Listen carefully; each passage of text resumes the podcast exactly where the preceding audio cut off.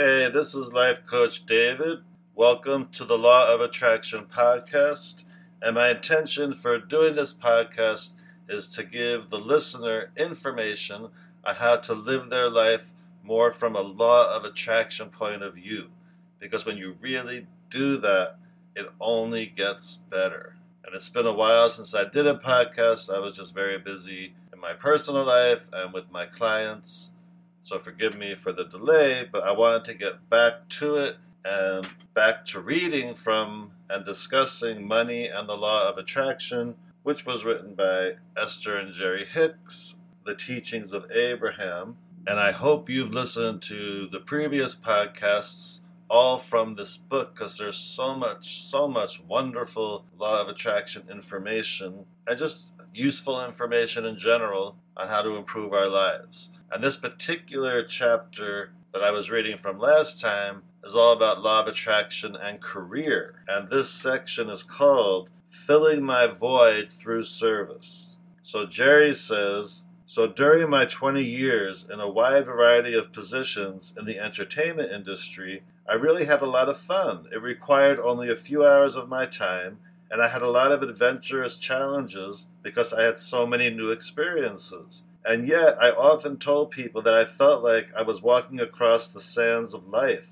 But when I looked back, there were no tracks. In other words, I felt that I was bringing my audience some temporary pleasure, but I wasn't leaving them with anything of permanent value. Do we all inherently have those drives to uplift others? Do they come from another level of ourselves? Or do we pick these intentions up from others around us once we're born into this physical environment? And Abraham responds, you are born wanting to be of value, wanting to uplift, and you are born understanding that you have value. Most of that feeling of lack that you were describing was not about your not being able to provide lasting value to others, but because your thoughts were keeping you away from your own personal alignment. It works like this. When you're in alignment with who you really are, with your inner being or source, you cannot help but uplift those with whom you come into contact.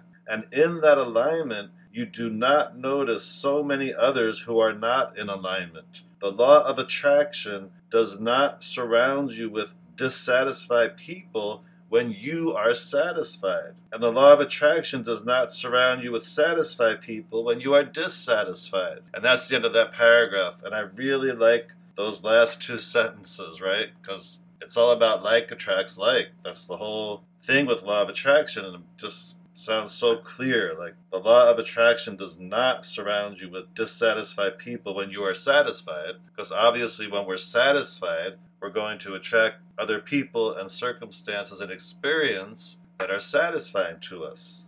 It sounds so simple and makes so much sense, but sometimes we can forget that. All right, moving on to the next paragraph. You simply cannot compensate for your own misalignment by offering more time or energy or action. You cannot find ideas that are effective enough to make up the difference. Your value to those around you hinges upon only one thing, your personal alignment with source. And the only thing you have to give to another is an example of that alignment, which they may observe, then desire, and then work to achieve, but you cannot give it to them. The entertainment that you provided to your audiences was actually a much bigger gift than you were able to acknowledge at the time, for you were providing distraction from troubling things, and in the absence of your audience members' attention to their problems, they did achieve, in many cases, temporary alignment with source.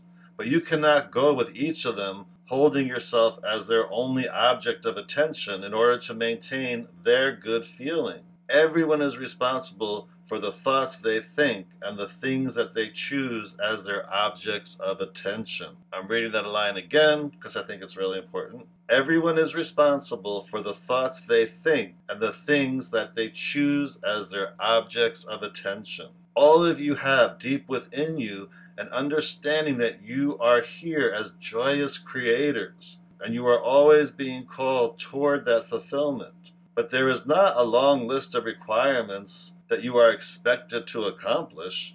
Your intention was to let your physical environment inspire your never-ending ideas of expansion or desire. And then you intended to align with the source energy within you for the achievement of those ideas. In other words, you knew your desires would be born from your participation here, and then once the desire was alive within you, you could focus your thoughts until you accomplished a feeling of expectation, and then your desire would come to fruition.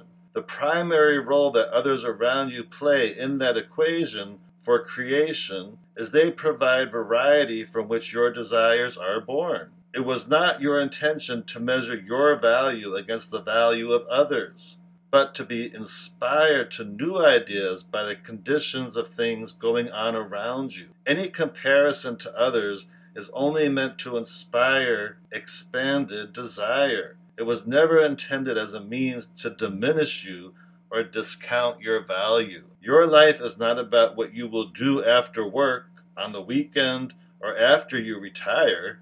Your life is happening now, and is really represented by how you are feeling now. If your work feels unpleasant or unfulfilled or hard, it's not because you are standing in the wrong place, but because your perspective is clouded by contradicted thought. You cannot have a happy ending to a journey that has not been pleasant along the way. The end absolutely does not justify the means. The means or the path along the way always brings about the essence of an identical ending. And that's the end of that little section. And what a great reminder. Once again, it goes back to what we're focusing on, what we're thinking about, how often we're in alignment, how often we're keeping ourselves deliberately feeling happy and enjoying each day as much as possible. And that is possible to do for sure. Oh, I just realized I forgot to say in the beginning that I've been a certified Law of Attraction life coach for over ten years. And if you're interested in living your life more from a Law of Attraction point of view and on how to do that, you can contact me through my website, life coach david dot com, or just email me, david at life coach david dot com. And coaching sessions are always held over the phone, so it doesn't matter where you live. Let's get back to the book. This next section is called, Will My Success Uplift Others? Jerry asks, my freedom has always been what was most important to me, so I've never been willing to give up much of it for money. I always said that I had very little interest in money because I wasn't willing to give up my freedom for it.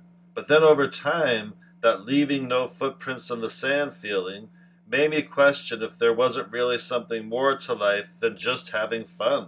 Shortly after that awareness, I found the book Think and Grow Rich. And even though the idea of thinking or of growing rich was something that I would have denied having any interest in, the book got my attention, and I felt a strong draw toward it. I picked it up, and the hair stood up on my body as if I had found something that would have major meaning in my life. The book said, make a decision about what you want. It was a seemingly simple statement, but I felt the power of it in a strange and new way. So for the first time in my life, I consciously started making decisions about what I wanted and writing them down. For example, I want to be self-employed. I want a business of my own. I want no place of business. I don't want my foot nailed to the floor. I want no employees. I don't want that kind of responsibility. What I want is freedom. I want to be able to control my income. I want it to be mobile so I could travel or be anywhere that I wanted to be. I wanted my work to be something where every life I touched, I elevated in some way, or just let people be where they were, but that no one would ever be diminished as a result of knowing me. People used to laugh when I tell them that. They'd say, oh, Jerry, you're such a dreamer. There's no such thing as that. And I said, well, there has to be. Emerson said, you wouldn't have the desire if you didn't have the ability to achieve it. And I believe that. And so I really expected somewhere along the line opportunities to show up. Within about thirty days of my clarifying what I wanted, I met a man who showed me a business that I could take to California and start. and it answered everything I was asking for. And so for the next years of my life, that business really took hold. And again, it fulfilled the essence of everything that I'd written down that I wanted. I didn't say it had to be something I was capable of doing, or that I had the talent or the ability or the intelligence for. I just said, this is what I want. Can any of us have that? Can any of us have whatever we want once we clarify what it is that we want? And Abraham responds, yes. If this life experience has inspired the desire within you, this life experience has the wherewithal to fulfill it down to the very last detail. You have been coming to those decisions about what you wanted over a long period of time because of the life experiences that you have been living. Your decision point of focusing upon those decisions and writing them down in a comprehensive manner caused an emphasizing of your belief regarding them. And when your desire and beliefs come together, expectation occurs. And once expectation for anything is within you, it then comes quickly into your experience. Being free was the most important element in the desires that you had held for some time. And when you saw something that you believed would not threaten your desire for freedom, but had the potential of bringing income, you then allowed your desire for more income to expand, where previously anything that you perceived as having the potential to dampen your freedom, you repelled immediately. You were all born with a triad of intentions pulsing within you. Freedom, growth, and joy. Freedom is the basis of that which you are, because everything that comes to you comes in response to the thoughts you think. And no one has control over the thoughts that you think other than you. When joy is your dominant quest, so that you gently train your thoughts into alignment with who you really are, all resistance subsides. And you then allow the expansion or growth that your life experience has inspired within you. When choosing a career, or when doing the things that your work currently requires, if your dominant intent is to feel joy while you are doing the work, your triad of intentions will come quickly and easily into alignment. Because in your accomplishment of feeling good, you came into complete alignment with the broader non-physical aspects of your being. That alignment then allows the expansion toward all of the things that your life has helped you identify that you want. So your growth becomes swift and satisfying. Freedom is the basis of your life experience. It's not something that you have to earn. Joy is your objective. Growth is the result of all of that. But if you believe that you are unworthy and you set out to prove worthiness through action, you cannot find your balance. Often we explain this perfect triad of intentions of freedom and growth and joy, but most physical beings then turn their attention immediately to the idea of growth in their misguided attempt at proving worthiness. Worthiness that has never been in question. You have nothing to prove to anyone and nothing to justify. Your reason for existence needs no justification, for your very existence is justification enough. And then Abraham responds, we would like you to see your career as one of creating a joyful life experience. You are not a creator of things or a regurgitator of what someone else has created or a gatherer of stuff. You are a creator, and the subject of your creation is your joyful life experience. That is your mission. That is your quest. That is why you are here. And I'm repeating that again because it's so important. You are a creator, and the subject of your creation is your joyful life experience. That is your mission. That is your quest. That is why you are here. So to anyone who's ever wondered, why am I here? What is my purpose? Now you know the answer. Isn't that amazing? And then Jerry has more questions. And Jerry asks, Abraham, would you say that it would be morally or ethically correct for people to never give back? In other words, If they just lived on inherited money or won money, like the lottery, or lived off of welfare or donated money, would you say that would be appropriate for all of us? And Abraham responds, your question still implies that there is a price to pay for the well-being that flows to you, and that some sort of action is required to justify the flowing of the well-being. That is not the case. It is neither necessary nor possible to justify the well-being that flows to you, but it is necessary to align with the well-being. You cannot focus upon lack of well-being and allow well-being into your experience. Many people focus on unwanted things with no deliberate attention to the emotional guidance within them, and then they try to compensate for their lackful thinking with physical action. And because of the misalignment of energy, they do not get results from their action.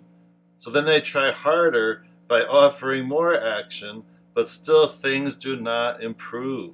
Like the air you breathe, abundance in all things is available to you. Your life will simply be as good as you allow it to be. If you believe that you must work hard for the abundance that comes to you, then it cannot come without hard work. But in so many cases, the harder you work, the worse you feel. And the worse you feel, the more you disallow the results that you wanted to receive from your hard work. It is no wonder so many people are discouraged and do not know which way to turn, for it seems that no matter what they do, they do not thrive. Appreciation and love and alignment to that which is source is the ultimate giving back, so to speak. In your pain or struggle, you have nothing to give back. Many complain of unfairness or injustice when they see some people receiving greatly but offering seemingly little effort, while others who work very hard often show very little success. But the law of attraction is always consistent. What you are living is always an exact replication of your vibrational patterns of thought. Nothing could be more fair than life as you are living it. For as you are thinking, you are vibrating. And as you are vibrating, you are attracting. And so you are always getting back the essence of what you are giving. And again, this is like the whole key. Nothing could be more fair than life as you are living it. For as you are thinking, you are vibrating. And as you are vibrating, you are attracting. And so you are always getting back the essence of what you are giving. And that seems so simply said. But if we could all do that, we'd all be attracting what we want. All right, let's continue on. Jerry says, if we take money out of the equation, so to speak, that if we're not doing for the sake of money, what should we be doing with our life? And Abraham says, what most people are doing with most of their lives is offering action to try to compensate for vibrational imbalance. In other words, they think so much of things they do not want, and in doing so they prevent what they do want from easily flowing into their experience. And then they try to compensate for the misalignment through action. If you attend to your vibrational alignment first, by recognizing the value of your emotions and trying to focus upon things that feel good, you would benefit tremendously by that alignment, and wonderful things would flow to you with far less action. The majority of action that is offered today is offered amidst tremendous vibrational resistance, and that is the reason why so many people have come to believe that life is a struggle. It's also the reason why many like you believe that success and freedom are at odds with one another, when in reality, they are actually synonymous. It is not necessary to take money out of the equation, but it is necessary that you make your quest for joy be the most dominant part of the equation. When you do that, abundance in all manner will flow to you. And that's the end of that section. So just concentrate on doing what you can to have joyful days. And that's accomplished by what you're thinking about and how you're thinking about it. So deliberately focus on things that feel good. Deliberately focus on what you want and why you want it and how wonderful it will be when you have it. Put yourself in the vibration of what you want. Put yourself in the vibration of joy. And if you do that, then you'll attract circumstances and experiences and other people that bring you joy. And of course, we're all dealing with COVID and vaccinations and all kinds of bad news that we hear about, but it still doesn't mean that you can't take responsibility for what you're thinking about and how you're thinking about it. You can still do that even with all that's going on. It's up to you. Just remember that it's always up to you what you're thinking about and focusing on. Always a choice, always. And if you're listening to this and you want help living your life from a Law of Attraction point of view, I've been a certified Law of Attraction life coach for over ten years. So I always offer a free mini phone coaching session if you're thinking about being coached by me. You can contact me through life coach david dot com or just email me at david at life coach david dot com. And even with this podcast, like I've done before, I really suggest listening to it again because it sounds good in the moment, like, oh yeah, I really resonate with that. But that's different than actually practicing it in your life, implementing it in your daily life so you can really see the results. So do your best to really try out, try out what they suggest in this chapter and other chapters because you will have fantastic results if you really do it. So take it to the next level if you're not, and try it out. Try practicing all the things you heard in this podcast. Thanks again for listening. I really appreciate it, and I really hope you got a lot out of what you heard today.